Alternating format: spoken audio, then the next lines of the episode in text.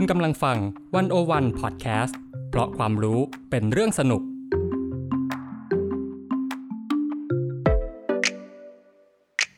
หนึ่งศูนย์หนึ่ง In Focus เจาะไฮไลท์เด่นเศรษฐกิจสังคมการเมืองทั้งไทยและเทศโดยกองบรรณาธิการ ดี หนึ่งศูนย์หนึ่ง ดอท เวิลด์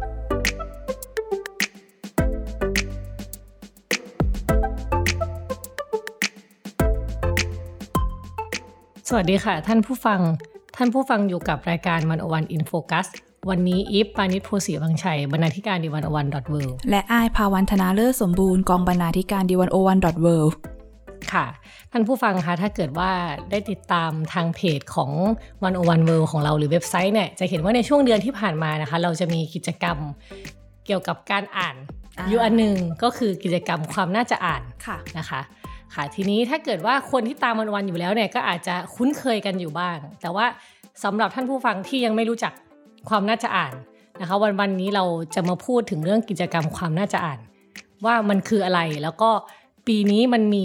หนังสืออะไรน่าอ่านน่าสนใจบ้างได้เลยค่ะพี่อีฟค่ะวันนี้ก็จริงๆชวนอ้ายมาคุยเพราะว่าอ้ายเป็นคนดูแลโปรเจกต์ความน่าจะอ่านปีนี้เนาะซึ่งก่อนหน้านี้มีพี่อีฟดูแลมาโดยตลอดแต่ ปีนี้รับไม้ต่อปีนี้รับไม้ต่อค่ะก็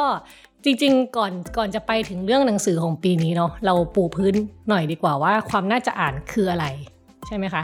คือความน่าจะอ่านเนี่ยจริงๆมันเริ่มตั้งแต่เมื่อประมาณห้าปีที่แล้วนะคะตอนแรกเนี่ยมันเป็นการเริ่มต้นชวนอ่าบรรณาธิการนักอ่านห้าคนมาช่วยกันเลือกหนังสือที่คิดว่าน่าอ่านที่สุดแห่งปีเป็นวงสนทนาเล็กๆใช่ค่ะตอนนั้นก็จะมีมีพี่ทรายเจริญปุระมีคุณนิวัฒน์พุทธประสาทมีพี่หนุ่มโตมอนค่ะนะคะแล้วก็มีคุณแชมป์ธีปกรแล้วก็มีคุณสฤณีคุณสฤณีอ่ะห้าคนนี้ก็จะต่างมุมต่างต่างความถนัดต่างความชอบกันเลยเขาก็จะมานั่งถกกันเลือกหนังสือที่น่าอ่านนะคะตอนนั้นเราเรียกว่าเป็นการเลือกหนังสือที่เอาแต่ใจตัวเองที่สุดค่ะเออก็คือแล้วแต่คนอื่นน่ะแต่ว่าห้าคนน่ะจะเลือกแบบอยากให้อ่านแบบนี้แหละเออใช่ค่ะทีนี้พอมันผ่านมาสักมันปีที่สามปีที่สี่เนาะเราก็เริ่มรู้สึกว่าเออมันก็ควรจะขยายวงการเลือกหนังสือให้กว้างขึ้นค่ะทีนี้เราก็เลยกระทำการใหญ่มากไอ้ก็คือชวนคนในแวดวงหนังสือเนี่ยทุกแทบทุกสำนักพิมพ์เลยมาร่วมเรื่องหนังสือด้วยกันซึ่งได้ยินว่าขยับจากห้าคนไปเป็นห้าสิบไปเป็นห้าสิบใหญ่เกินไปไหมอ่ะ สิบ เท่า สิบ เท่าในการในการอ่าให้ชวนคนมาเลือกหนังสือนะคะจริงๆสำนักพิมพ์ในไทยมันมีเยอะกว่านี้แหละแต่ว่าด้วยความที่แบบมันไปถึงได้หรือว่ามีการแบบว่าเข้ามาร่วมกันอะไรเงี้ยมันก็จะประมาณ ห้าสิบถึงหกสิบ คนนะคะก็สำนักพิมพ์นี่ก็เขาพิมพ์กันหลากหลายเนาะพิมพ์ทั้งวรรณกรรมพิมพ์หนังสือภาพพิมพ์การ์ตูนพิมพ์อะไรเงี้ยแล้วก็ชวนมาหมดเลยอ่านั่นแหละทีนี้ปีนี้มันเป็นปีปีที่ห้าเนาะปีที่หกปีที่หกโอ้เออปีนี้เป็นปีที่หกของความน่าจะอ่านให้ไอ้เล่าให้ฟังดีกว่าว่าปีนี้มันมี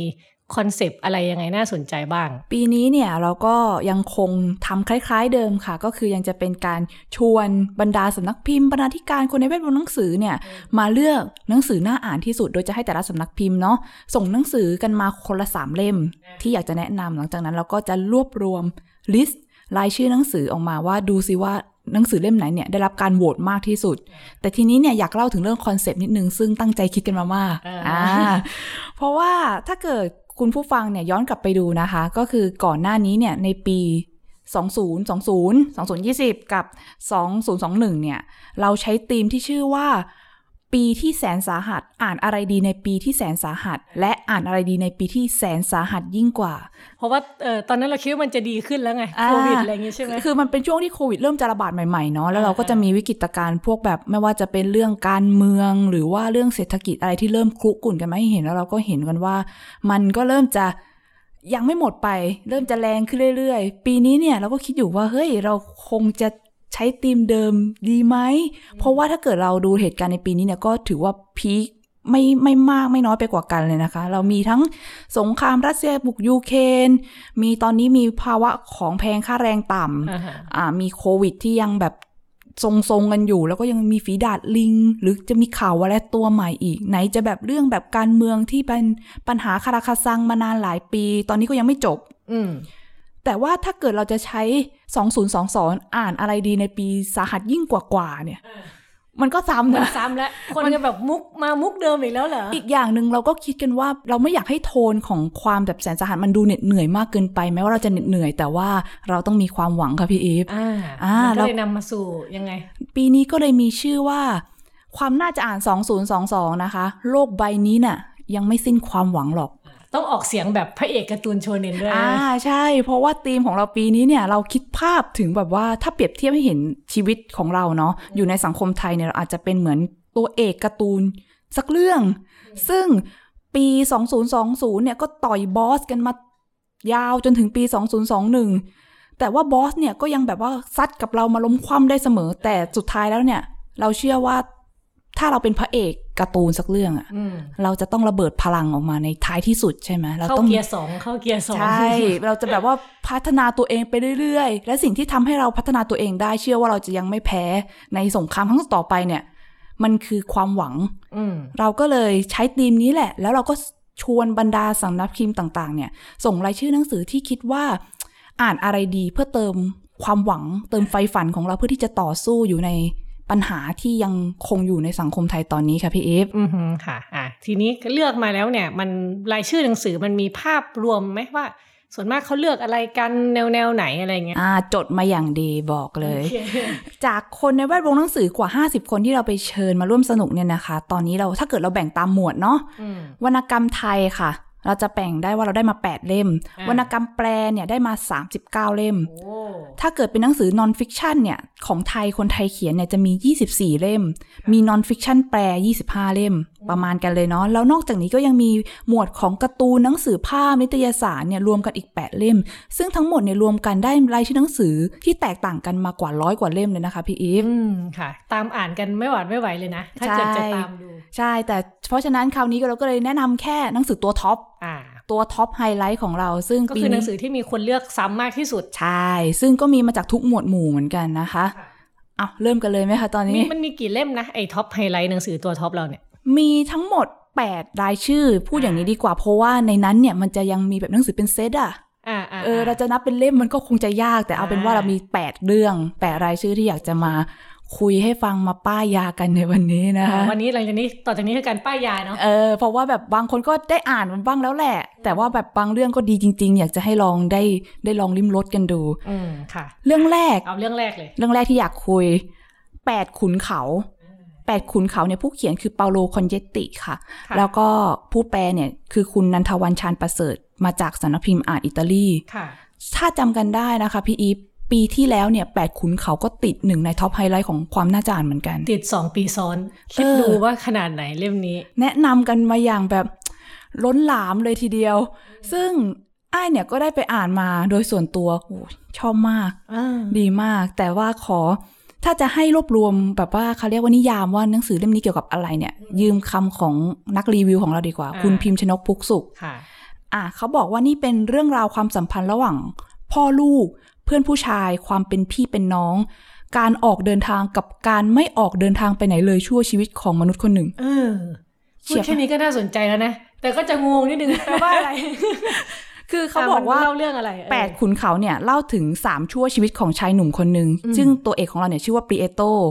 เรื่องมันก็จะเล่าตั้งแต่ปรีเอโตเป็นเด็กแล้วเขาเนี่ยมีพ่อที่เป็นแบบผู้พิชิตขุนเขาอ่ะเป็นนักปีนเขาที่แบบรักการปีนเขามากๆซึ่งพ่อเขาเนี่ยก็จะมีความ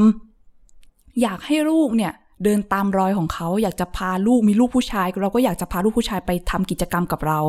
แต่โดยส่วนตัวเนี่ยปีเอโตเนี่ยถือว่าไม่ได้รักการปีนเขาขนาดนั้นแต่ว่าอยากได้รับการยอมรับจากพ่อฉะนั้นเนี่ยก็เลยพยายามแบบปีนเขากับพ่อมาตั้งแต่เด็กในขณะเดียวกันค่ะปีเอโตเนี่ยในสมัยเด็กเนี่ยตอนระหว่างที่ไปปีนเขาอาศัยอยู่ในหุบเขาแห่งหนึ่งเนี่ยก็ได้รู้จักกับเพื่อนอีกคนนึงที่ชื่อว่าบรูโน่ซึ่งมีวิถีชีวิตต่างจากเขาอย่างสิ้นเชิงคือปีเอโตเนี่ยจะเป็นเด็กที่เหมือนเติบโตมาในเมืองแล้วใช้เวลาพักผ่อนอย่างเช่นแบบเวลาปิดเทอมอย่างนั้นอ่ะไปทำกิจกรรมไปปีนเขากับพ่อเนาะแต่ว่าบรูโน่เนี่ยเป็นเด็กที่เติบโตมาในขุนเขาคือเด็กชนบทเออบ้านเขาอ่ะอยู่ในเขาเลยแล้วเขาจะเป็นเด็กที่เหมือนปีเอโตเนี่ยให้คำนิยามไว้ว่าเป็นเด็กที่เขาคิดว่าพ่อเขาน่าจะชอบเขาอยากได้บูโน่เป็นลูกชายเพราะบูโน่เนี่ยก็แบบเด็กชนบทก็จะวิ่งเก่งมีกำลังแรงทำอะไรเก่งต้อนวัวต้อนควายเก่งอะไรอย่างนั้นน่ะแหละทีนี้เนี่ย มันก็เลยเรื่องราวของแปดขุนเขาก็เลยเป็นเรื่องราวการเติบโตของปีเอโต้ตั้งแต่แบบเด็กที่มีความสัมพันธ์กับพ่อมีความสัมพันธ์กับบูโน่จนกระทั่งเติบโตมาเป็นผู้ใหญ่พ่อได้จากไปเขาได้แบบตามหาร่องรอยหรือแบบกลับมาทบทวนชีวิตของตัวเองผ่านการแบบเดินทางไปปีนเขาอีกอ่าซึ่งมันก็จะเป็นความสัมพันธ์ที่ซับซ้อนนะคะแต่ว่าตอนที่อ้ายอ่านเนี่ยอ้ายชอบอยู่อย่างหนึ่งมากพี่อีฟหนังสือเล่มนี้เนี่ยบรรยายแบบขุนเขาในอิตาลีละเอียดมากรู้จักแบบชื่อทุกทิวเขาที่เราสามารถจะรู้จักได้พันพันไม้ลักษณะหิมะแบบว่าเดินไป สามพัน เมตรเจออะไรเดินไป สี่พัน เมตรเจอแบบหิมะทานน้ำแข็งเป็นอะไร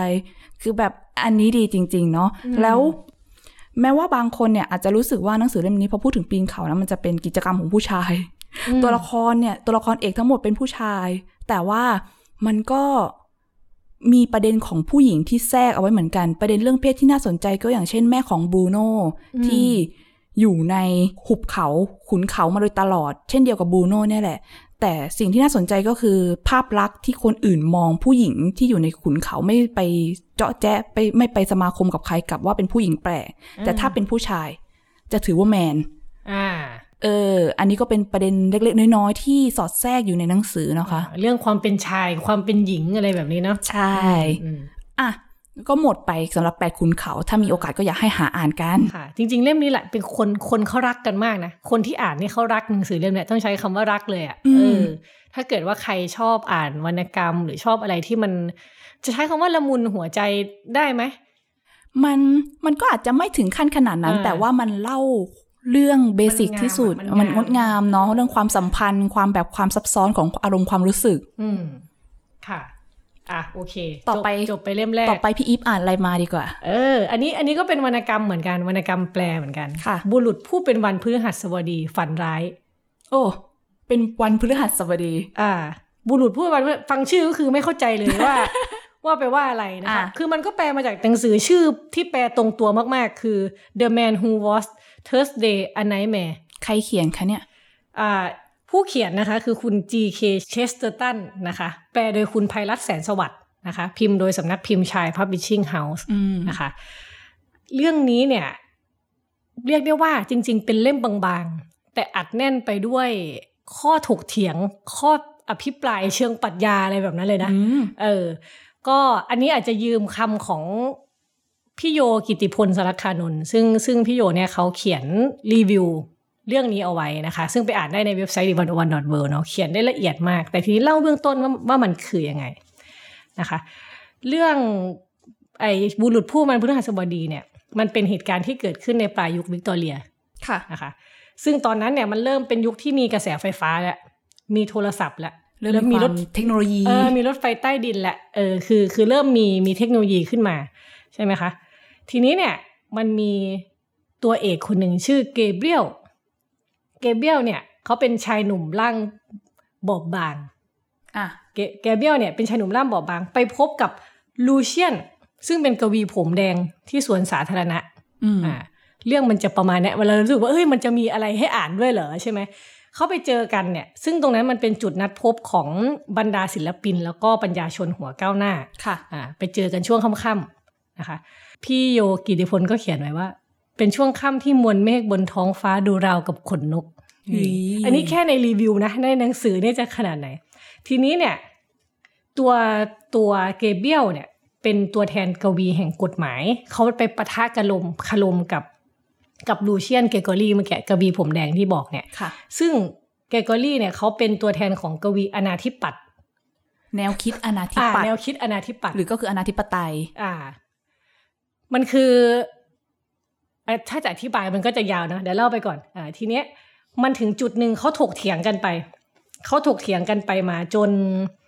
จุดหนึ่งที่ที่ตัวเกเบรียลเนี่ยเขาท้าทายว่าไอ้ตัวเกเกอรี่เนี่ยคงไม่ได้จริงจังกับการเป็นอนาธิปัตย์เท่าไหร่นักหรอกไปยามไปยามกวีผมไปยามไปยามกวีผมแดงซึ่งทีเนี้ยมันก็นำไปสู่ความพยายามพิสูจน์หรือว่าหักล้างคำพูดนั้นนะคะด้วยด้วยคือเหมือนกับว่าฟังแล้วโกรธไงก็เลยพาไปที่ศูนย์บัญชาการของขบวนการอนาธิปัตย์ใช่ไหมคะก็คือแบบว่าไม่เชื่อใช่ไหมไม่เชื่อใช่ไหมเดี๋ยวพาไปดูเออนั่นแหละจนมันก็กลายเป็นจุดเริ่มต้นของเรื่องราวการผจญภัยสุดพิสดารอ่าอ่าประมาณนี้เอาประมาณนี้ก่อน ฉันได้ยินว่าจริงๆเนี่ยนิยายเล่มนี้เนี่ยออกแนวเป็นนิยายสายลับซึ่งได้รับการขนานนามว่าเป็นหนึ่งในนิยายสายลับที่ดีที่สุดเล่มนึงของโลกอ่าอันนี้ต้องไปอ่านแล้วนะเราจะเราเราคุยถึงเรื่องเนื้อเรื่องย่อไว้สั้นๆอย่างนี้ก่อนแล้วกันคือมันเป็นสายลับแล้วก็เป็นถกเถียงเชิงปรัชญาได้ด้วยอ่ะปรัชญายังไงพี่อีฟขอสักนิดนึงได้ไหมมันก็เถียงกันไงระหว่างความเชื่อแต่กวีกวีสองกวีเนี่ยมันมาเถียงกันเรื่องสิ่งที่ตัวเองเชื่อใช่ไหมเถียงแล้วพอไม่เชื่อเนี่ยก็เลยพาไปดูเลยไงอ่ามันก็เลยนำไปสู่เรื่องเรื่องสายลับเรื่องการผจญภัยที่เขาบอกเมื่อกี้อืมเอาจริงๆแค่พูดถึงเรื่องอนาธิปัตย์เนี่ยก็ซับซ้อนแล้วใช่ ก็เล่มมันบางนิดเดียวเลยนะอ่าบางๆแคบๆเล็กๆนะคะเล่มเนี้ยถ้าเกิดว่าใครอ่านนี่ที่ว่าใช้เวลาไม่นานอ่าแต่ว่าเนื้อหาน่าจะสนุกเข้มข้นแน่นอนสนุกเข้มข้นค่ะต่อไปไอ้ขอมาขายต่อบ้างค่ะพี่อีฟเรื่องนี้เนี่ยก็เป็นเรื่องที่หลายคนแนะนำเข้ามามากแล้วก็บอกแบบเดียวกันเลยว่ารักชอบเลยบางเหมือนกันแต่เป็นปกแข็งแต่บางแต่เนื้อหาเนี่ยก็แบบหนักหน่วงเอาเรื่องเรื่องนี้ชื่อว่าหยัดยืนค่ะผู้เขียนเนี่ยเป็นชาวอิตาลีอ่า Marco Balsano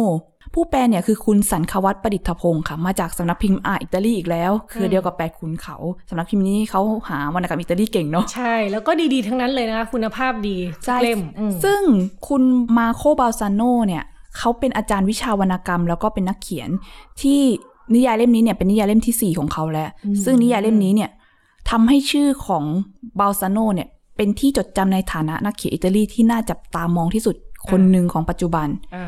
เล่าอย่างคร่าวๆแล้วกันเนาะหยัดยืนค่ะเป็นการเล่าเรื่องราวผ่านคำพูดของตรีน่าคือเป็นผู้หญิงคนหนึ่งที่อยู่ในหมู่บ้านเล็กๆฝันอยากจะเป็นครูสอนภาษาเยอรมันซึ่งมองเผินๆเนี่ยเราก็รู้สึกว่าก็ก็ง่ายๆเปล่าเป็นครูผู้หญิงคนหนึ่งอยากเป็นครูจากหมู่บ้านเล็กๆแต่ว่าปัญหามันอยู่ที่ว่าบริบทแวดล้อมของสังคมในขณะนั้นเนี่ยมันทำให้ความฝันของเธอเป็นไปได้ยากเหลือเกินหมู่บ้านที่เธออยู่เนี่ยชื่อหมู่บ้านคูรอนเป็นหมู่บ้านที่ก่อนหน้านี้เคยอยู่ในเขตแดนของออสเตรียฮังการีเขาจะใช้ภาษาเยอรมันกันแต่เรื่องราวเนี่ยมันเกิดขึ้นช่วงสมัยสงครามโลกครั้งที่หนึ่งกำลังจบลงหมาดๆเลยค่ะแล้วหมู่บ้านคูรอนเนี่ยกลายเป็นอาณานิคมกลายเป็นอาณาเป็นส่วนหนึ่งของอิตาลี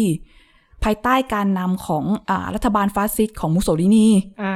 โอ้นี่เป็นแบบว่ามีแบ็คกราวด์เป็นแน่นเป็นเรื่องการเมืองเป็นแน่นเออซึ่งเราก็พอเดาได้อยู่แล้วหมู่บ้านเยอรมันหมู่บ้านหมู่บ้านภาษาคนเยอรมันในอิตาลีรัฐไม่ยอมแน่นอนมุสโสลินีเนี่ยก็พยายามใช้อำนาจรัฐเนาะเปลี่ยนทุกสิ่งทุกอย่างในหมู่บ้านนี้ให้กลายเป็นของอิตาลีไม่ว่าจะเป็นเปลี่ยนชื่อคนเปลี่ยนชื่อสถานที่เปลี่ยนอะไรต่างๆนั่นแหละค่ะตัวเอกของเราตรีน่าก็เลยต้องทำการแอบสอนภาษาเยอรมันกันอย่างลับๆเพื่อเพื่อไม่ให้ภาษามันหายไปเงี้ยเหรอใช่เหมือนก็แบบว่าเพื่อไม่ให้ลืมว่ารากเหง้าของเรามาจากไหนซึ่งนั่นไม่พอหมู่บ้านคูรอนยังเจอ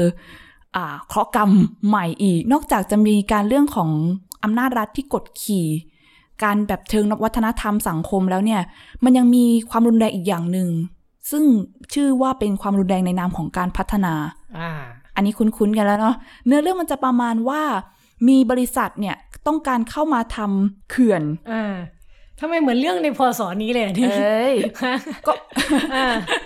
เป็นปัญหากันทุกที่หรือเปล่านะ uh, uh. แต่ว่าโอเคเนื้อเรื่องมีอยู่ว่ามีบริษัทเอกชนจะมาสร้างเขื่อนเพื่อผลิตไฟฟ้า uh. แล้วเขาบอกว่าการสร้างเขื่อนเนี้ยจะทำให้หมู่บ้านเนี่ยจมอยู่ใต้น้ำ uh. แล้วเขาก็สั่งใช้อำนาจเนี่ยแหละใช้อำนาจรัฐเนี่ยบอกให้คนในหมู่บ้านเนี่ยย้ายออกไปจากถิ่นฐานบ้านเกิดของตัวเอง uh.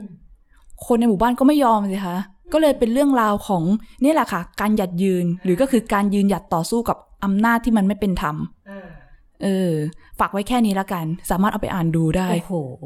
ฟังดูนะอาจจะแบบว่าเข้มข้นเหนียวหนืดเหมือนกันนะเรื่องนี้อ่านแล้วแบบเห็นภาพสะท้อนหลายๆอย่าง อ, อาจจะเป็นทั้งสังคมเราแล้วก็แบบสังคมอื่นๆของโลกด้วยพี่เอฟอืมอืมอืม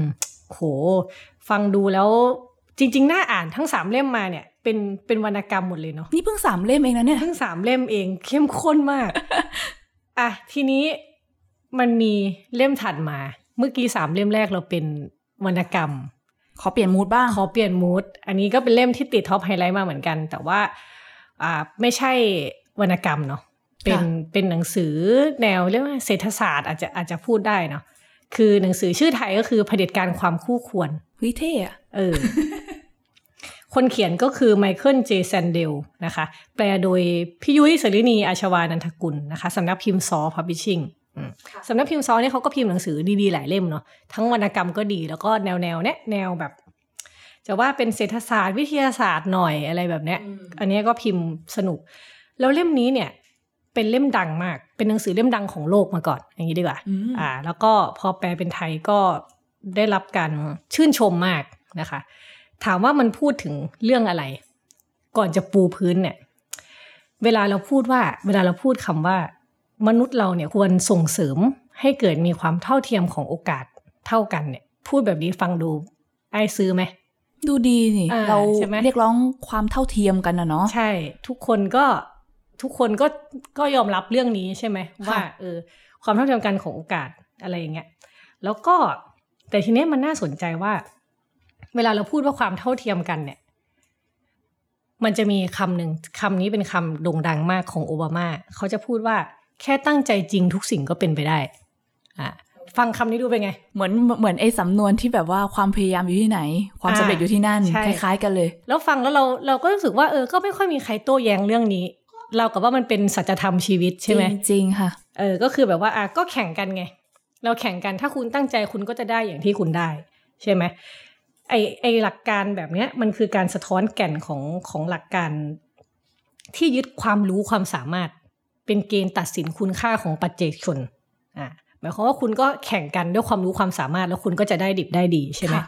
แต่ทีนี้ปัญหาก็คือว่าเอถ้าเราพูดแบบนี้เนี่ยเราได้สนใจเรื่องอื่นไหมเช่นเพศสภาพชนชั้นเชื้อชาติหรือว่าสถานะครอบครัวอ่าเราจะตัดสินคุณค่าของคนคนนึงแค่ความสามารถของเขาหรือเราต้องมองปัจจัยอื่นๆที่อยู่แวดล้อมเขาด้วยใช่เพราะว่าไม่งั้นเราก็จะบอกว่าอ้าวเราก็เปิดให้ทุกคนแข่งขันเท่ากันอ่าถ้าคุณพยายามมากคุณก็ได้มากแต่ว่าในความเป็นจริงเอ๊ะมันใช่งั้นเปล่าคนมันสตาร์ทที่จุดเดียวกันหรือเปล่าอืมเออใช่ไหมคะทีนี้เนี่ยมันมีมันมีเรื่องหนึ่งสิ่งหนึ่งที่เห็นชัดที่สุดคือเรื่องการสอบเข้ามหาวิทยาลัยที่เราจะรู้สึกว่าเออมันก็เป็นตัวอย่างในการแบบว่ายึดหลักความรู้ความสามารถใช่ไหมใครเก่งก็ได้ใครเก่งก็ได้อะไรเงี้ยทีนี้มันมีมันมีข่าวใหญ่ข่าวนึงของสหรัฐเลยอันนี้น่าสนใจมากคืออ่ามันมีการจับจับกลุ่มพวกเอเจนต์ที่ช่วยช่วยสอบให้ให้เด็กอ่ะเออช่วยสอบเข้าเข้ามหาลัยให้เด็กหรือว่าทำให้เด็กเป็นแบบนักกีฬาดาวรุ่งหรืออะไรแบบเนี้ยปั้นพอร์ตให้ปั้นพอร์ตให้อะไรต่างๆทีนี้เนี่ยถามว่าข่าวเนี้ยทุกคนฟังก็จะลุมประนามใช่ไหมว่าเออทำไมถึงแบบต้องทำแบบนี้อะไรเงี้ยเออมันโกงอะไรเงี้ยแต่ทีนี้มันก็มีคำถามชวนให้คิดต่อว่าทำไมพวกคนที่ยอมจ่ายอ่ะหรือพวกเศรษฐีที่แบบจ่ายให้ลูกตัวเองเพื่อให้เข้ามหาลัยได้ทำไมถึงต้องยอมจ่ายทำไมไม่ให้ตังค์ลูกไปเลยนึกออกไหมก็ในเมื่อเออมันก็ก็ให้ตังค์ไปเลยสิหรือว่าให้แต่งตัวดีๆให้ดูดีไปเลยคือถ้าสมมติอยากได้รับการยอมรับอะเนาะก็เอาตังค์ให้ลูกไปเลยให้มันแต่งตัวซื้อรถสปอร์ตขับไปเลยทำไมถึงไม่ทำแบบนั้นแต่จริงๆก็คือว่า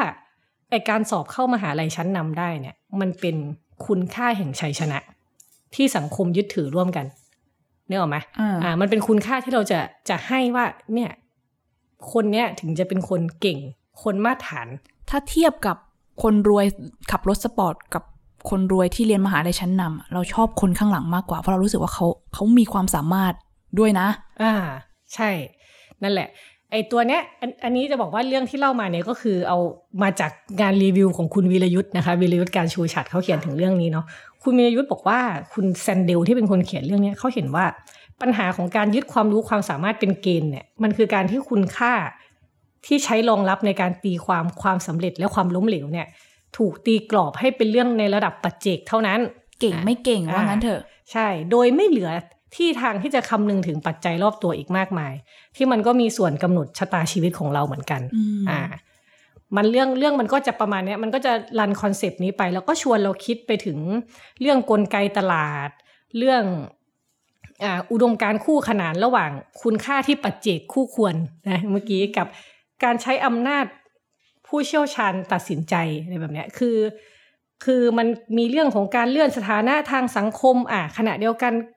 ความเหลื่อมล้ำของสังคมก็ยังมีอยู่อะไรแบบนี้ค่ะคือไอ้ระบบอะไรแบบนี้ มันเป็นการแช่แข็งความเหลื่อมล้ำให้ดำรงอยู่ต่อไปแล้วก็เพราะมันทำให้การส่งเสริมโอกาสที่เท่าเทียมเนี่ยเป็นสิ่งที่ดีแล้วก็เพียงพอในตัวของมันเอง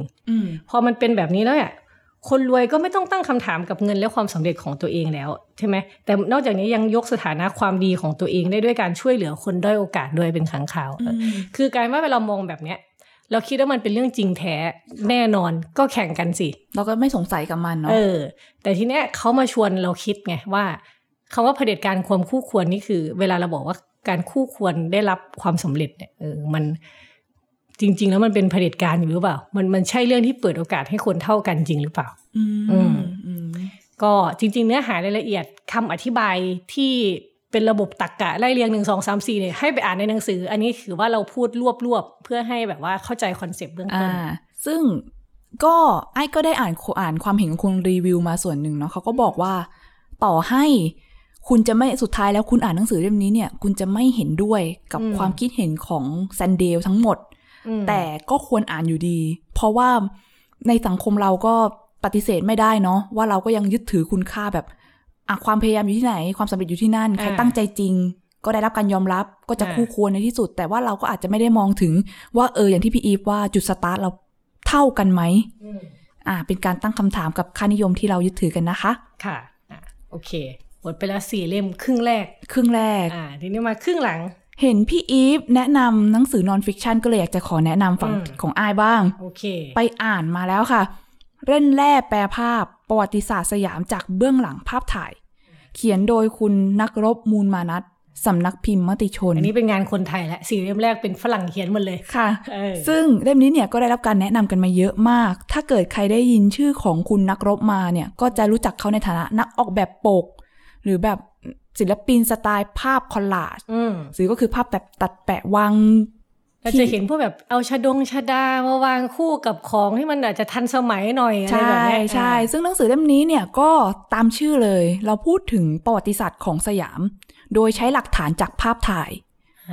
อันนี้เนี่ยคุณนักรบเขาเล่าให้ฟังว่ามีจุดกำเนิดมาจากการที่เขาเนี่ยเข้าไปอยู่ในหอจดหมายเหตุแห่งชาติเนาะเสร็จแล้วเนี่ยไปเจอภาพถ่ายภาพหนึ่งน่าสนใจมากเป็นภาพถ่ายของสมเด็จพระพัชรินทราบรมราชินีนาถหรือก็คือราชินีของรัชกาลที่ห้า uh-huh. แต่ไม่ถ่ายข้างหน้าค่ะถ่ายถ่ายข้างหลัง huh? เออคนเราจะถ่ายรูปข้างหลังไปทำไมพี่อีฟนั่นน่ะดิกดผิดเปล่ากดชัตเตอร์ผิดเขา เขาก็เลย uh. สงสัยว่าภาพนี้เนี่ยมันต้องการสื่ออะไรก็เลยไปค้นหาเรื่องราวจนพบว่าตอนนั้นเนี่ยรัชกาลที่ห้าเนี่ยสั่งให้ช่างฝรั่งอ่ะปั้นรูปปั้นของสมเด็จพระราชินี uh-huh.ก็เลยต้องถ่ายทั้งข้างหน้าและข้างหลังเอาไปเป็นแบบทีนี้มันก็เลยจุดประกายว่าทีนี้เนี่ยทุกภาพถ่ายน่าจะมีเรื่องเล่าอยู่ข้างหลังอันนี้เขาก็ไปรวบรวมเรื่องราวแง่มุมต่างๆมาซึ่งในหนังสือเล่มนี้นะคะเราก็จะได้เห็นประวัติศาสตร์ทั้งในด้านมิติสังคมวัฒนธรรมการเมืองค่านิยมความเชื่ออย่างเช่นตั้งแต่ตอนที่มีแบบภาพถ่ายใหม่ๆเลยมีบางหัวข้อที่อ้ายชอบมากอย่างเช่นพี่อีฟเคยสงสัยไหมว่าเราเริ่มยิ้มถ่ายรูปกันตั้งแต่เมื่อไหร่ถ้าเราถ้าเราดูภาพถ่ายเก่าๆเวลาถ่ายเจ้าขุนมูลนายเขาไม่ยิ้มนะบึ้งเลยนะนั่งนิ่งหน้านิ่งเลยนะคำถามคือทำไมเขาไม่ยิ้มอ่ะ ก็มีคนสันนิษฐานอย่างเช่นพวกเขาต้องการจะดูขึงขังหรือเปล่าเออเวลาถ่ายภาพทีนึงเมื่อก่อนความไวแสงชัตเตอร์มันไม่เร็วนะพี่อีฟเวลาถ่ายรูปนึงเขาใช้เวลาครึ่งชั่วโมงต่อหนึ่งรูปดังนั้นต้องแช่ตัวไว้นิ่งๆจะยิ้มค้างไว้ตลอดก็เดี๋ยวจะเมื่อยปากกันซะเปล่าๆหรือหรือคนสมัยก่อนมีการสมมติฐานว่ามีปัญหาช่องปากหรือเปล่าฟันไม่สวยเลยไม่ยิ้มเคี้ยวหมากเคี้ยวหมากงี้อ่าหรือว่าหรือว่าเขาไม่ชอบเพราะว่าสมัยก่อนคนเก่าๆที่เพิ่งจะรู้จักการถ่ายภาพเนี่ยเขาจะรู้สึกว่าการถ่ายภาพมันเป็นการเหมือนแยกส่วนวิญญาณลงไปในภาพถ่ายก็เป็นเรื่องค่านิยมความเชื่ออะไรทำนองนี้อีกอ่านอกจากนี้นะคะนอกจากเรื่องการยิ้มที่เป็นเรื่องเล็กๆน้อยๆก็มีเรื่องของการแบบเราแต่งเริ่มแต่งกายเต็มยศเพื่อที่จะไปถ่ายรูปกันตั้งแต่เมื่อไหร่แล้วท่าทางการนั่งคนสมัยก่อนคนไทยนั่งอยู่กับพื้นแต่ว่าภาพถ่ายออกมาเรานั่งบนเก้าอี้มันเป็นวัฒนธรรมตะวันตกมันเริ่มเข้ามาตั้งแต่เมื่อไหร่อันนี้ก็เป็นรายละเอียดที่น่าสนใจที่เราสามารถศึกษาได้จากภาพถ่ายซึ่งคุณนักรบก็ได้รวบรวมมาและเขียนแบบสนุกมากในเล่มเนี่ยก็มีภาพทุกอย่างแบบภาพประกอบเนี่ยกรีดไปทุกหน้าเนี่ยแทบจะมีแทบทุกหน้านะพี่อีฟก็อยากจะให้ไปลองอ่านกันดูสำหรับคนที่ชอบเรื่องของประวัติศาสตร์เรื่องของสังคมนะคะจริงๆเป็นงานที่ต้องชื่นชมคนเขียนนะว่าขยันมาก การทำอะไรแบบนี้นี่ต้องอาศัยการค้นคว้าอย่างหนักมีคนแซวเขาว่าก็มีความอ่านแล้วเนี่ยมีความเนิร์ดมีความกี๊ดอยู่เหมือนกันเนาะสำหรับคนที่จะไปจมจ่อมอยู่กับท้อจนไม้เหตุแล้วดูภาพแต่ละภาพอะไรอย่างนี้ค่ะใช่คุณนักรบเนี่ยจริงๆฝีมือรอบด้านทำภาพประกอบก็เก่งยังเขียนหนังสือสนุกอีกนะคะก็โอเคก็ไปอ่านกันได้เนาะต้องลองต้องลองค่ะอ่ะทีนี้ทีนี้เมื่อกี้ก็เป็นงานเชิงแบบประวัติศาสตร์พี่เล่มถัดมางานคนไทยอีกเหมือนกันอ่าจริงๆอันนี้ก็เป็นประวัติศาสตร์นะถ้าจะว่าไปค่ะอ่าที่เรากำลังพูดถึงคือหนังสือบ็อกเซตชุดอ่อนโยนหนักหนาคือราตรีเนาะเขียนโดยคุณพานุไตรเวชพิมพ์โดยสำนักพิมพ์ พี เอส นะคะเป็นรายชื่อหนังสือเล่มเดียวที่ชื่อมีชื่อเดียวแต่มีสามเล่มอ่ามีชื่อเดียวแต่มีสามเล่ม ใช่ทีนี้ที่บอกว่าเมื่อกี้มันเป็นประวัติศาสตร์ยังไงใช่ไหมคะอันนี้ก็จริงๆจริงๆพี่เขียนรีวิวเองเนาะเล่มนี้อ่านมาแล้วอ่านอ่านอย่างละเอียดแล้วก็ชอบมากเลยคือถ้าให้พูดอย่างโดยสรุปนะพูดแบบเล่ากันฟังสองประโยคว่ามันคือหนังสือเกี่ยวกับอะไรเนี่ยมันคือหนังสือว่าด้วยเรื่องราวของผู้หญิงที่มีชื่อเสียงในยุคสมัยเดียวกันเนี่ยใครบ้างคะเออเดี๋ยวเพิ่งนะเดี๋ยวให้จบก่อนนะผู้หญิงยุคสมัยเดียวกันห้าคนที่ป่วยด้วยโรคทางจิตอ่าแต่เวลาพูดแบบนี้มันก็จะแบบว่ามันเหมือนมันลดทอนสิ่งที่หนังสือเล่าไปเยอะมากค่ะอ่าผู้หญิงห้าคนคือใครใช่ไหมไอ้ถามเมื่อกี้ห้าคนเนี่ยประกอบด้วยคนแรกคือเวอร์จิเนีย วูลฟ์นะคะอันนี้เป็นนักเขียนชาวอังกฤษเนาะอ่าเราก็น่าจะรู้จักเขาอยู่เขาก็เขียนหนังสือดังๆหลายเรื่องนะคะออร์แลนโดเรื่องคนที่สองนะคะก็โดโรธี ปาร์เกอร์นะคะคนนี้ก็เป็นนักเขียนเป็นนักวิจารณ์ละครชาวอเมริกันคนนี้เนี่ยแบบแสบมากโดโรธี ปาร์เกอร์เนี่ยคนที่สามคือเซลดาแซร์นะคะเซลดาแซร์เนี่ยพูดแบบนี้อาจจะยังไม่คุ้นแต่ถ้าบอกว่าเป็นเซลดาเซลดาแซร์นะคะคนนี้เนี่ยเขาเป็นภรรยาของเอฟสกอตฟิตเจอรัลด์เอฟสกอตฟิตเจอรัลด์เป็นใครเป็นนักเขียนที่โด่งดังมากเขาเป็นเจ้าของนิยายเรื่อง The Great Gatsby อ่าซึ่งถ้าใครเคยดูหนังก็จะคือหนังเรื่องนี้มันดังมากเนาะแต่มันก็มาจากวรรณกรรมของเอฟสกอตฟิตเจอรัลด์ซึ่งเซลดาแซร์เนี่ยเขาเป็นภรรยาของของสกอตเนี่ยค่ะเป็นคู่รักอเมริกันที่หรูหรารุ่มรวยและหน้าตาดีมากในยุคนั้นอ่าสองน้องประโยคเออแล้วก็คนที่สี่ก็คือคนนี้คิดว่าทุกคนน่าจะรู้จักก็คือมาริลิน มอนโรว์อ่ามาริลิน มอนโรว์ก็คือไอ้เคยเห็นใช่ไหมผู้หญิงที่แบบมีไฝแล้วก็ทำมือผมทองทองผมทองทองแล้วเอามือปิดกระโปรงสีขาวที่กำลังบานออกอยู่ค่ะดังมากคนนี้ดังมากเขาก็เป็นนักแสดงฮอลลีวูดที่เป็นที่หลงไหลของชายทั่วโลกเนาะมีเรื่องเล่าว่าอ่าผู้ชายหลายคนเนี่ยพกรูปมาริลิน มอนโรว์ไปลบไม่พกรูปไม่พกรูปแม่ลูกแฟนไม่มีมาริลิน มอนโรว์เออนะคะคนสุดท้ายก็คือโยโกะโอโนะโยโกะโอโนะเนี่ยเขาเป็นศิลปินแล้วก็เป็นคนรักของจอห์นเลนนอนนะคะจอห์นเลนนอนก็คืออยู่วง The Beatles เนาะถ้าเกิดใครรู้จักสองคนนี้เขาจะมีรูปคู่กันแบบเป็นคู่รักชิคๆอ่ะถ้าเกิดจะพูดแบบสมัยนี้เนาะค่ะทีนี้เนี่ยถามว่าเล่าเรื่องห้าคนเนี้ยมันมันน่าสนใจยังไงหลายคนเราก็รู้ประวัติหมดแล้วรู้ว่ามีผลงานอะไรบางทีเสิร์ชก็เจอเสิร์ชก็เจอตายยังไงเป็นอะไรรู้หมดแล้วแต่ทีเนี้ยหนังสือเล่มนี้โดดเด่นที่สุดเลยคือการเล่าเรื่องมันโดดเด่นยังไงเขาเล่าตัดสลับอ่ะไอ้สมมติเขาแบ่งหนังสือเป็นสามเล่มเนาะเขาแบ่งเป็นแบบตามทศวรรษเล่มแรกก็เล่าช่วงทศวรรษหนึ่งเก้าหนึ่งศูนย์ถึงหนึ่งเก้าสองศูนย์เล่มสองเล่าทศวรรษหนึ่งเก้าสามศูนย์ถึงหนึ่งเก้าสี่ศูนย์อ่าเล่มสามเล่าเรื่องหนึ่งเก้าห้าศูนย์ถึงหนึ่งเก้าหกศูนย์นี่ถามว่าห้าคนที่พูดถึงเนี่ยเขาไม่ได้แบ่งเป็นพาร์ทๆมาริลีนจบบู๊บจบไม่ใช่แบบนั้นเขาตัดสลับแบบหนังเลยตัดสลับแบบหนังเลยแบบว่าสมมุติเนี่ยมาถึงเป็นเรื่องของสมมุติจะเล่าเรื่องเวอร์จิเนีย วูลฟ์ใช่ไหมเขาไม่ได้เปิดด้วยเวอร์จิเนีย วูลฟ์นะเขาเปิดด้วยชายหนุ่มชื่อเลโอนาร์ด วูลฟ์ซึ่งคนนี้อนาคตจะไปเป็นสามีของเวอร์จิเนียสตีเฟนตอนนั้นยังไม่ใช่เวอร์จิเนียบูธอะไรแบบเนี้ยแล้วเวลาเขาเล่ามันเป็นภาษาวรรณกรรมมากเป็นแบบว่าหญิงสาวที่เติบโตในถนนอะไรในลอนดอนอะไรแบบนี้เวลาเราอ่านเราก็เลยรู้สึกเหมือนว่าเราได้อ่านนิยายที่มีนางเอกห้าคนใช่แล้วนางเอกค่อยๆตัดสลับวูฟมาถึงแล้วเล่าเรื่องวูฟได้ไปช่วงหนึ่งยังไม่จบตัดต่อมาเป็นโดโรธี ปาร์เกอร์ปรากฏตัวขึ้นมาแล้วเรื่องมันจะสลับกันอยู่อย่างเงี้ยแล้วสามเล่มแรกเนี่ยยังไม่มีมาริลิน มอนโรว์กับโยโกโอโนะมาแค่สามคนก่อนเออแล้วแล้วค่อยโผล่ขึ้นมามาริลิน มอนโรว์ค่อยโผล่ขึ้นมาตอนเล่มสองอะไรแบบเนี้ยซึ่งเวลาซึ่งการดีไซน์หนังสือให้ออกมาเป็นแบบเนี้ยทำให้มีประสบการณ์การอ่านที่มันประหลาดดี คือเหมือนมันมันแบบมันซ้อนทับกันอยู่อะภาพมันซ้อนทับมันคลุมเครือกันอยู่แล้วก็เวลาเราอ่านคนนึงค้างไว้เนี่ยแล้วเรามาเจอชีวิตอีกคนนึงแล้วแบบเอ้ยทำไมมันเหมือนกันวะสองคนนี้เออช่วงชีวิตบางช่วงเนี่ยต้องเผชิญอะไรใกล้เคียงกันเช่นอย่างสมมุติอ่าสมัยก่อนเป็นผู้หญิงมันก็ไม่ได้เป็นนักเขียนง่ายๆนะอ่าเวอร์จิเนียวูฟก็ต้องเผชิญเรื่องการเป็นนักเขียนหญิงเหมือนกันแต่เวอร์จิเนียวูฟเนี่ยดีหน่อยเพราะว่าเขาเป็นเจ้าของโรงพิมพ์เองถือว่าเป็นคนมาตรฐานนะถือว่าเป็นคนเป็นรวยอ่ะเออโดทีปักเกอร์เนี่ยตอนนั้นก็ต้องไปสมัครเป็นคนเขียนแคปชั่นในนิตยสารโวกอะไรเงี้ยคือเริ่มต้นจากจุดที่มันแบบว่าเล็กๆก่อนแล้วค่อยขยายไปใหญ่ไปโตอะไรเงี้ยแล้วแต่ละคนก็ต้องเผชิญเรื่องสิ่งที่ผู้หญิงต้องเผชิญเนาะหลักๆเรื่องที่เราฟังกันจนเกลือแล้วก็แบบไอ้ยังไงอะแบบว่าสังคมไม่ค่อยให้โอกาสเออเป็นผู้หญิงคงไม่ได้ทำงานดีนักหรอกนู่นนี่นั่นอะไรเงี้ยหรืออย่างเซลดาแซร์ที่เขียนหนังสือก็คนก็แทบไม่จำเลยคนจำแค่ว่าเป็นแฟนเอฟสกอตฟิตเจอรัลด์ทั้งที่จริงๆเขาเขียนหนังสือดีนะ mm-hmm. เอออะไรแบบเนี้ยแล้วเรื่องที่น่าสนใจก็คือว่ามันซ้อนทับกับฉากของประวัติศาสตร์ณปัจจุบันนั้นด้วย mm-hmm. เช่นโดโรธีปาร์เกอร์นี่โดนโดนถูกหาว่าแบบเข้าร่วมขบวนการคอมมิวนิสต์ mm-hmm. อะไรเงี้ยซึ่งช่วงนั้นขบวนคอมมิวนิสต์มันก็แพร่กระจายในโลกเยอะใช่ไหมแล้วก็เป็นที่กลัวหวาดกลัวกันเนาะแต่ซึ่งโดโรธีปาร์เกอร์ก็เป็นคอมมิวนิสต์จริงคือเขาก็สู้เพื่อความแบบเขาเขาสู้เพื่อความเหลื่อมล้ำสู้เพื่อชนชั้นล่างอะไรแบบเนี้ยอะไรแบบเนี้ยเรื่องราวแบบเนี้ยมันก็จะเยอะมาก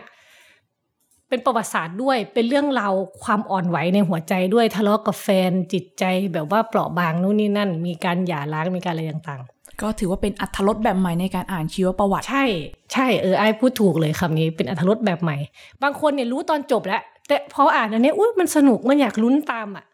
มันเหมือนอนิยายใช่ไหมคะใช่ใช่ค่ะก็คุณพานุไตรเวชนี่เขียนหนังสือเก่งมากนะคะต้องต้องต้องชื่นชมแบบนี้เลยว่าแค่ฟังก็รู้สึกว่าเป็นคนที่วางแผนเขียนหนังสือเฉียบขาดใช่คือหนังสือนี่วางคือมีการวางแผนเรื่องราวไว้อย่างเป็นระบบมากค่ะก็อยากชวนให้ไปอ่านกันค่ะตัดมาขอขั้นด้วยหนังสือเบาๆสบายๆเป็นคอมิกค่ะเล่มนี้ที่ติดท็อปไฮไลท์มาเพียงหนึ่งเดียวคือหนังสือให้รักเป็นบทกวีชั่วชีวิต uh-huh. อันนี้เนี่ยผู้เขียนคือคุณสะอาดพิมพ์โดยสำนักพิมพ์ไก่สามซึ่งถ้าเกิดใครจำกันได้คุณสะอาดเนี่ยมีผลงานมาหลายเล่มมากแล้วเมื่อสองปีก่อนเนี่ยก็เคยมีผลงานเล่มนึงติดอันดับความน่าจะอ่านขวัญใจมหาชน uh-huh. ซึ่งหมายความว่าเราเปิดให้ประชาชนทั่วไปคนทั่วไปเนี่ยเนาะ uh-huh. โหวตเข้ามาว่าชอบอ่านหนังสือเล่มไหนมากที่สุดแล้วหนังสือของคุณสะอาดเนี่ยแหละค่ะที่ชื่อว่าการศึกษาของกระป๋องมีฝันเล่มนั้นดีมากนะก็ติดอันดับมาซึ่งเป็นหนังสือเกี่ยวกับเรื่องการศึกษาเนาะเหมือนเขาเล่าชีวิตการศึกษาของตัวเองแหละแต่ว่าหลายอย่างมันสะท้อนประเด็นแง่มุมทางสังคมแล้วก็มีอารมณ์การนำเสนอที่จับจิตจับใจมากมันแทนใจเราแหละเราก็เจออะไรมาประมาณนี้แหละเออซึ่งให้รักเป็นบทกวีช่วยชีวิตเนี่ยก็ดีดีมากเหมือนกันเป็นหนังสือรวมการ์ตูนสั้นหลายๆเรื่องที่เขามีธีมครอบไว้เป็นธีมร้านขายของมือสามขายของมือสามไม่ใช่มือสองนะมือสามมือสามแล้วนะไม่ไปไกลจังคือร้านขายของมือสามเนี่ยจะมีลุงแก่ๆคนนึงเนี่ยเขาตั้งราคาไว้แต่ว่าแต่ละคนเนี่ยเข้ามาในร้านเนี่ยไม่ได้ขายแค่ของนะเวลาคุณซื้อของคุณจะได้เรื่องเล่าต่างๆของของชิ้นนั้นเนี่ยกลับไปเป็นของแถมด้วย mm. อย่างเช่นเขาก็จะเล่าเรื่องอย่างเช่นแมวประจำร้านได้มายังไงเกม PlayStation กล้องวิดีโอกุญแจรถต่างๆเนี่ยซึ่งแต่ละเรื่องเนี่ยก็จะมีความทรงจำของคนมีปัญหาหรือว่าแง่มุมปัญหาทางด้านความสัมพันธ์ที่แตกต่างกันไปตั้งแต่แบบเป็นเรื่องของแบบความรักมิตรภาพครอบครัว mm. ซึ่งฟังแบบนี้มันดูเหมือนแบบเบสิกเนาะ mm. แต่ต้องบอกว่าคุณสะอาดเนี่ยเขียนออกมาได้แบบจับจิตจับใจอ่ะจังหวะเขาเฉียบคมมากจังหวะที่ควรจะฮาก็ฮาจังหวะที่ควรจะน้ำตาซึมเนี่ยก็ซึมเป็นสายดีเทลคนเนี้ยสะอาดเขาจะมีเรื่องอะไรเล็กๆที่แบบเออแบบนี้ก็จำมาเขียนด้วยเนาะอะไรแบบนั้นนึกออกไหมเออแล้วมันเลยกระทบใจเรากลายเป็นว่ามันเป็นเรื่องใกล้ตัวที่เราเข้าถึงได้ทุกคนแล้วก็ถ้าเกิดยืมยืมยืมคำของพี่เตยวัจนาวรยางกูลที่ช่วยเขียนรีวิวให้กับหนังสือเล่มนี้นะคะก็คือบอกว่าโดยภาพรวมเนี่ยหนังสือเล่มนี้เหมือนจะบอกเล่าชีวิตชนชั้นกลางที่ครอบครัวไม่ค่อยมีเงินทุนให้เป็นบันไดไปสู่ความสำเร็จซึ่งมันเป็นชีวิตของคนส่วนใหญ่ อาจจะเป็นชีวิตของคนจำนวนมากในประเทศนี้โดยเฉพาะคนกำลังในวัยสร้างตัวในเรื่องเนี่ยก็จะมีตั้งแต่แบบเด็กคนนึงต้องยกระดับชีวิตด้วยการสอบหมอมีคนคนนึงที่อยากจะทำงานสารคดีถ่ายหนังสารคดีตามความฝันแต่เงินไม่พอก็เลยต้องไปขวนขวายทำงานขายวิญญาณเพื่อที่จะหาเงินมาแต่งงานหรือแบบคนที่เป็น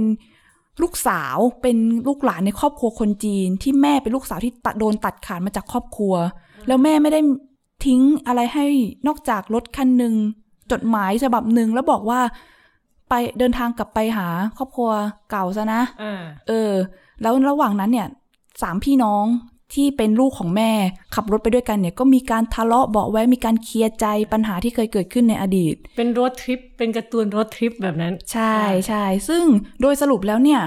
มันเหมือนเป็นหนังสือที่แทนเสียงความทุกข์ร่วมกันของคนในยุคสมัยนี้เลยจริงๆนะพี่อีฟเหมือนพอเราอ่านปุ๊บเราจะรู้สึกเลยว่าเราเรามันเป็นเสียงที่ต้องการบอกว่าเราต้องการสังคมที่อนุญาตให้เราฝันให้เราล้มได้ไม่ต้องเคลียร์ออกโดนขี่ออกจากเกมที่เราสามารถทำตามความฝันของตัวเองโดยที่แบบมันไม่ต้องใช้ชีวิตลำบากขนาดนี้ได้ไหมหรือแบบเราต้องการจะทำให้ครอบครัวสถาบันครอบครัวมันดีกว่านี้ได้ไหมไม่ต้องจะมีค่านิยมผิดๆอีกต่อไปแบบนี้เลยค่ะนี่ก็เป็นหนังสือที่ย่อยง่ายนะเป็นเสียงแทนใจของคนรุ่นเราประมาณนั้นเลยนะจริงจริงค่ะจริงค่ะถ้าเกิดใครโตมากับพวกแบบการอ่านการ์ตูนการ์ตูนญี่ปุ่นอะไรอย่างนั้นอ่ะลองอ่านดูน่าจะชอบโอเคค่ะอ่ะทีนี้เราเรามาถึงเล่มสุดท้ายนะไอ้ค่ะซึ่งอันนี้เป็นเล่มที่ว่ามีคนเลือกมากที่สุดในปีนี้คือเป็นเล่มชนะเอาง่ายๆเออซึ่งเมื่อกี้จะบอกว่าอาจจะขอหักมูดนิดนึงเพราะเมื่อกี้เป็นเป็นการ์ตูนอ่านเพลินๆใช่ไหมคะแต่ว่าเล่มนี้เนี่ยเรียกว่าเข้มข้นแล้วก็หนาหนักนะคะหนังสือที่มีคนเลือกมากที่สุดในปีนี้ในความน่าจะอ่านสองพันยี่สิบสองนะคะก็คือหนังสือเรื่องต้องในประเทศเนาะของคุณวัดบรรยางกูลนะคะพิมพ์โดยสำนักพิมพ์อ่านค่ะก็ต้องในประเทศเนี่ยความหนาประมาณแปดร้อยหน้าเนาะหนามากหนามากหนามากแล้วก็ทรงคุณค่ามากนะคะในแง่นี้ก็คือว่าถ้าถ้าหลายคนได้ตามข่าวหรือพอจะรู้ข่าวมาบ้างนะคะคุณวัดบรรยางกูลเนี่ยเป็นนักเขียนนะคะที่ต้องลี้ภัยลี้ภัยทางการเมืองไปที่อยู่ที่ฝรั่งเศสนะคะแล้วจริงๆก่อนหน้าฝรั่งเศสเขาก็อยู่ประเทศเพื่อนบ้านเรานี่แหละว่าพอไปอยู่ฝรั่งเศสแล้วเนี่ยในขณะที่แบบว่าก็เขียนหนังสือเรื่องต้องในประเทศนี้อยู่ก็ล้มป่วยนะคะแล้วก็เสียชีวิตเมื่อเมื่อเดือนมีนาคมที่ผ่านมาของปีนี้นะคะซึ่งเรื่องราวของคุณวัดเนี่ยเอาโดยว่าชีวิตเขาจริงๆแล้วเนี่ยก็ก็ทรงพลังมากอยู่แล้วในฐานะนักเขียนคนหนึ่งที่สำคัญของไทยใช่ค่ะแล้วก็คุณวัดเขาก็มีผลงานที่คนน่าจะคุ้นกันมากก็คือเรื่องมนต์รักทรานซิสเตอร์เนาะซึ่งอันนี้เอาไปทำเป็นหนังเป็นละครเป็นอะไรมากมายเขาเพิ่งใช้หนังกลางแปลงไปด้วยนี่อ่าใช่เพิ่งใช้หนังกลางแปลงไปนะคะโอเคแต่ทีนี้ถามว่าเรื่องต้องในประเทศเนี่ยสำนักพิมพ์อ่านหรือตัวคุณวัดเองเนี่ยบอกว่ามันมันเป็นวรรณกรรมคำว่าวรรณกรรมคือเป็นเรื่องแต่งเนาะแต่ว่าถ้าถ้าใครอ่านก็จะรู้ว่าอันนี้ก็คือเป็นชีวิตเขานั่นแหละเป็นชีวิตเขาจริงๆนะคะเวลาพูดว่าเรื่องต้องในประเทศเนี่ยมันมีคำคำอธิบายของพี่บีไอดาอรุณวงศ์ที่เป็นบก.หนังสือเนี่ยบอกว่ามันเหมือนกับคำว่าต้องในประเทศเหมือนกับการถูกบังคับให้ต้องให้ต้องให้ต้องในประเทศอ่ะเหมือนต้องขังอะไรเงี้ยผู้ต้องหาผู้ต้องขังนี่ใช่ไหมแต่อันนี้เป็นผู้ต้องในประเทศอ่าก็คือคำว่าในประเทศก็คือต้องต้องไปจากบ้านตัวเองใช่ไหมคะอ่าด้วยสาเหตุที่ก็คือโดนคดีมาตราหนึ่งหนึ่งสองเนาะคุณวัดนะคะจากการเคลื่อนไหวทางการเมืองจากการเขียนนี่แหละทีนี้ในเรื่องต้องในประเทศเนี่ยเขาไม่ได้เล่าแค่ช่วงลี้ภัยอย่างเดียวเขาเล่าชีวิตตั้งแต่สมัยหกตุลาที่คุณวัดก็เข้าป่าไปนะคะก็เข้าไปเข้าร่วมกับแบบพรรคพคทอะไรเงี้ยแล้วก็ไปพบรักพบรักกับคุณอัศนาซึ่งเป็นภรรยาในตอนนั้นนะคะเราก็ยังมาเล่าชีวิตตัดพาร์ทชีวิตอ่าตอนมีครอบครัวและมีลูกสามคนอ่าตอนแรกบ้านอยู่แถวปทุมอ่ะย้ายไปที่กาญจนบุรีไปที่ท่าเสา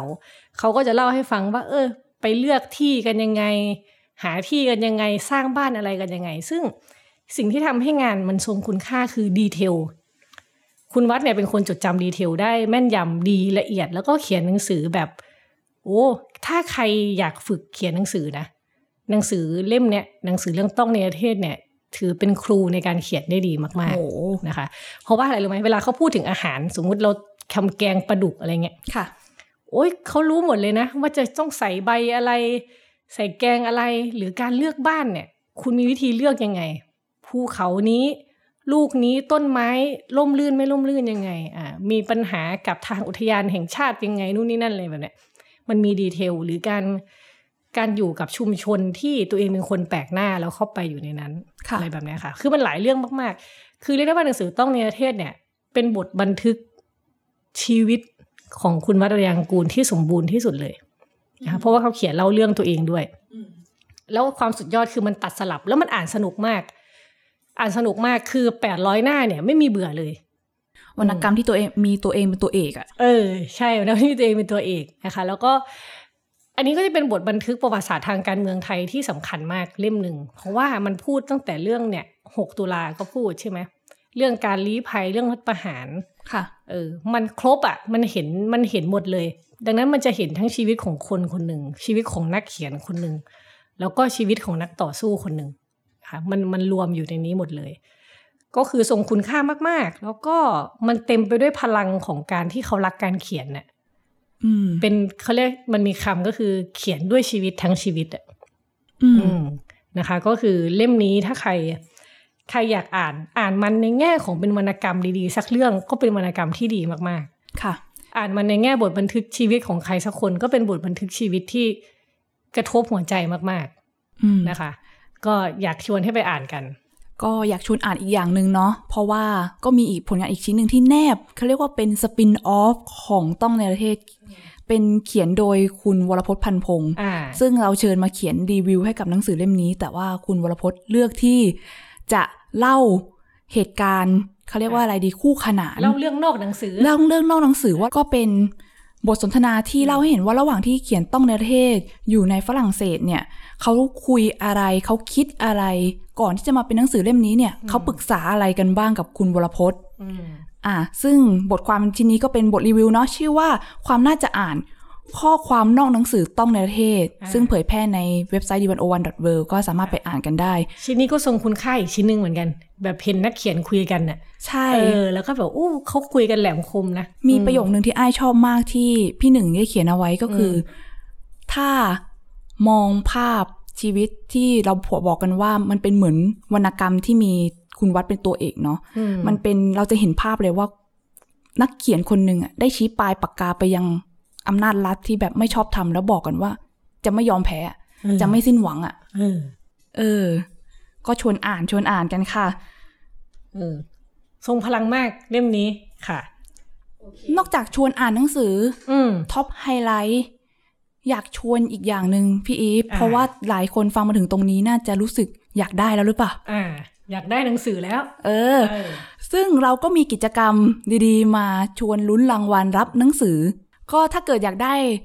อ่าเซตหนังสือท็อปไฮไลท์ฟรีๆที่เราพูดมาทั้งหมดเมื่อกี้แปดเล่มเมื่อกี้เลยเอออยากได้ไปนะคะก็อยากชวนมาร่วมสนุกกับกิจกรรมความน่าจะอ่านขวัญใจมหาชนซึ่งตอนที่เทปนี้ออนแอร์ก็อาจจะเป็นวันสุดท้ายแล้วฉะนั้นก็อาจจะต้องรีบกันหน่อยเดี๋ยวแปะลิงก์เอาไว้ให้นะคะว่าสามารถโหวตได้ที่ไหนถึงสามสิบกันยายนนี้นะคะก็จะเป็นกิจกรรมที่อยากจะชวนคุณผู้ฟังคุณผู้อ่านทุกท่านเนี่ยมาโหวตหนังสือที่คิดว่าน่าอ่านที่สุดของปีจำนวนหนึ่งเล่มโดยที่จะต้องเป็นหนังสือที่จัดพิมพ์โดยสำนักพิมพ์ไทยนะสำนักพิมพ์ของไทยตีพิมพ์ภายในปีสองห้าหกสี่ถึงสองห้าหกห้า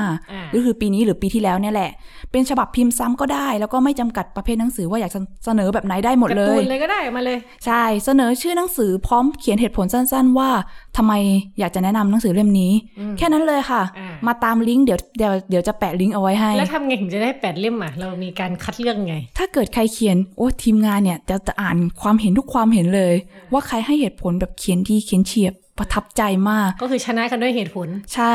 แต่ว่าอาจจะมีแค่รางวัลเดียวชนะอาจจะต้องตั้งใจเขียนกันหน่อยค่ะแต่ว่านอกจากรางวัลเซตท็อปไฮไลท์เนี่ยมีอีกอย่างนึงที่พิเศษอ่ายังไงคือเราจะแถมของที่ระลึกพิเศษประจำปีนี้ไปให้ด้วยพี่อีฟอ่าคืออะไรนั้นเป็นสติกเกอร์ความน่าจะอ่านเป็นปีแรกที่เราทำของที่ระลึกนะคะเราอยากลองทำมานานแล้วเนี่ยจะบอกเลยว่าสติกเกอร์เนี่ยแอบขโมยจากโต๊ะอ้ายไปแล้วเพราะว่าอยากได้มากสติกเกอร์นี้นะคะอ่าโอเคทีนี้ชวนอีกสักชวนหนึ่งแล้วกัน เมื่อกี้ชวนขวัญอ่านขวัญใจมหาชนแล้วอยากชวนไปฟังงานเสวนาด้วยกิจกรรมยังไม่จบนะเยอะมากเยอะสิ่งมากความน่าจะอ่านนี้เอาใหม่นะวันเสาร์ที่แปดตุลาคมนะคะเวลาบ่ายสองถึงสี่โมงเย็นที่เดอะจิมทอมสันอาร์ตเซ็นเตอร์นะคะชั้นสองนะคะชั้นสองห้องอีเวนต์สเปซค่ะเราก็ขอเชิญมิตรรักนักอ่านนักเขียนหรือใครก็ตามที่สนใจเรื่องนี้นะคะเรามาฟังเสวนาในวงเสวนาแล้วก็จะพูดคุยถึงสิ่งที่น่าสนใจในหนังสือท็อปไฮไลท์เนี่ยแหละว่าบางทีเนี่ยคนอื่นๆอาจจะมีประเด็นที่เห็นต่างไปจากเราเนาะพี่อีฟแล้วก็คุยโดยเฉพาะอย่างยิ่งต้องในประเทศเนี่ยก็มีประเด็นอีกมากมายให้คุยกันอย่างเจาะลึกมากขึ้นวิทยากรวิทยากรมีใครบ้างมีคุณนักรบนะนักรบที่เขียนเรื่องเล่นแร่แปรภาพมีคุณพานุไตรเวชที่เขียนเรื่องอ่อนโยนหนักหนาคือราตรีค่ะแล้วก็มีคุณอธิคมคุณาวุธเป็นบรรณาธิการสำนักพิมพ์เวย์ออฟบุ๊กนะคะแล้วก็มีอาจารย์สุทธิดาวิมุตติโกศลค่ะเป็นอาจารย์ประจำคณะศิลปศาสตร์มหาวิทยาลัยธรรมศาสตร์ก็จะเป็นนักวิจารณ์วรรณกรรมแล้วก็มีไฮไลท์ของงานนี้ก็คือเราได้คุณไอดาอรุณวงศ์แบบมาพูดเปิดเก่าเปิดงานด้วยเนาะค่ะคุณไอดาอรุณวงศ์นะคะก็เป็นบรรณาธิการสำนักพิมพ์อ่านแล้วก็เป็นคนที่จัดพิมพ์หนังสือต้องเนรเทศที่ได้รับรางวัลท็อปไฮไลท์ของเราในปีนี้เรียกว่าคนคลักคนคลักก็ชวนนะคะวันเสาร์ที่แปดตุลาคมเนาะบ่ายสองชิวๆวันนั้นไม่มีอะไรทำก็ไปเดินสยามเล่นซะก่อนแล้วก็ตอนบ่ายก็แวะไปจิมทอมสันใช่แต่ว่าอาจจะแนะนำให้เดินทางโดยขนส่งสาธารณะนะคะเพราะว่าที่จอดรถมีจำกัดมันอยู่ใกล้ บี ที เอส อ่ะสนามกีฬาแห่งชาติเนาะค่ะหรือว่าใครถ้าไม่สะดวกเดินทางจริงๆก็สามารถดูไลฟ์ได้ทางเพจ ดี หนึ่งศูนย์หนึ่ง ดอท เวิลด์ นะคะแต่ว่าอยากให้มาจริงๆเพราะว่าผู้เข้าร่วมงานเสวนาเนี่ยก็ได้เหมือนกันของที่ระลึกสุดพิเศษของเราติดไม้ติดมือกลับบ้านไปค่ะสติ๊กเกอร์สติ๊กเกอร์ค่ะอ่าโอเคค่ะก็วันนี้นะคะเราก็เล่ากันพอของปากหอมคอนะคะกิจกรรมความน่าจะอ่านสองพันยี่สิบสองโลกใบนี้นะยังไม่สิ้นความหวังหรอกนะคะวันนี้อีฟปานิชโพสีวังชัยค่ะแล้วก็อ้ายภาวันธนาเลิศสมบูรณ์ค่ะค่ะลาไปก่อนค่ะสวัสดีค่ะสวัสดีค่ะ